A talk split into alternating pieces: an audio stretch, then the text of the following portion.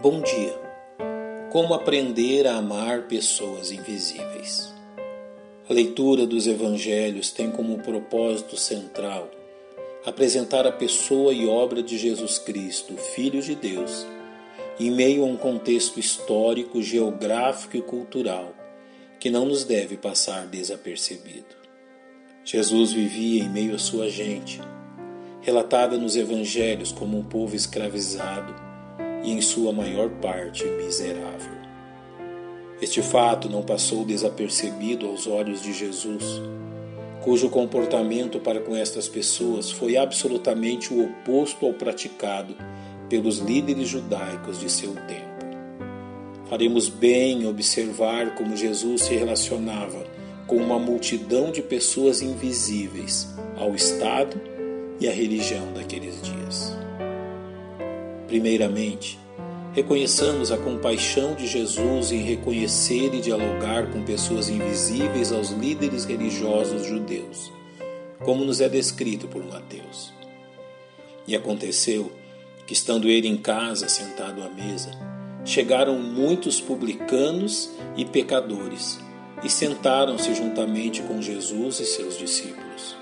E os fariseus, vendo isto, disseram aos seus discípulos: porque come o vosso mestre com os publicanos e pecadores? Jesus, porém, ouvindo isso, disse-lhes: não necessitam de médicos os sãos, mas sim os doentes.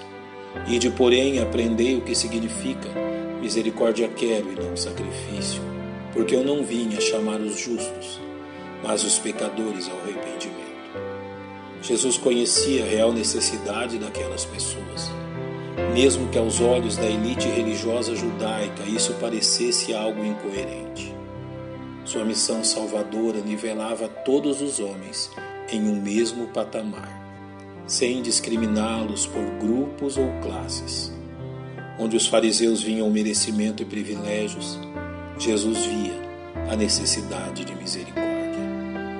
Outro fato que nos chama a atenção quanto ao comportamento de Jesus em relação às pessoas de seu tempo, é a sua capacidade de quebrar paradigmas firmemente estabelecidos em sua sociedade, como no fato narrado por Lucas. E aconteceu que, indo ele a Jerusalém, passou pelo meio de Samaria e da Galileia, e entrando numa certa aldeia, saíram ao encontro dez homens leprosos, os quais pararam de longe e levantaram a voz dizendo: Jesus, mestre, tem misericórdia de nós. E ele, vendo-os, disse-lhes: ide e mostrai-vos aos sacerdotes. E aconteceu que, indo eles, ficaram limpos. Pessoas leprosas deveriam ser imediatamente excluídas da sociedade. Eram literalmente considerados mortos-vivos, separados de suas famílias e impossibilitados de participarem da vida religiosa. Pois também a estes esquecidos e invisíveis à sociedade, Jesus demonstrou seu amor, curando-os de seu mal. Provavelmente a narrativa bíblica que mais nos permite perceber esta característica na pessoa de Jesus seja relatada por Mateus no nono capítulo de seu evangelho. E percorria Jesus todas as cidades e aldeias, ensinando nas sinagogas deles, e pregando o evangelho do reino, e curando todas as enfermidades e moléstias entre o povo. E vendo as multidões, teve grande compaixão delas, porque andavam cansadas e desgarradas, como ovelhas que não têm pastor. Jesus andava onde os líderes judeus se negavam a ir, e por isso mesmo era capaz de enxergar mazelas que os orgulhosos fariseus preferiam ignorar. Jesus não somente curou seu povo, mas se fez acessível a eles, demonstrando algo que possivelmente jamais tivessem sentido. Em Jesus, aquelas pessoas invisíveis encontraram compaixão. Que reconheçamos que o Evangelho nos chama a esta mesma atitude ao firmemente nos exortar.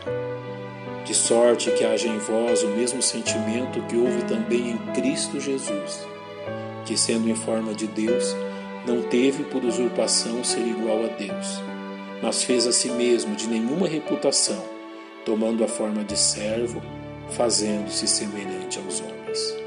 Que o exemplo do Mestre nos desperte a amar aqueles que este mundo considera pessoas invisíveis. Exaltamos o teu nome, nosso Pai, pela tua graça, e te louvamos em nome de Cristo, nosso Salvador. Amém. Que Deus os abençoe.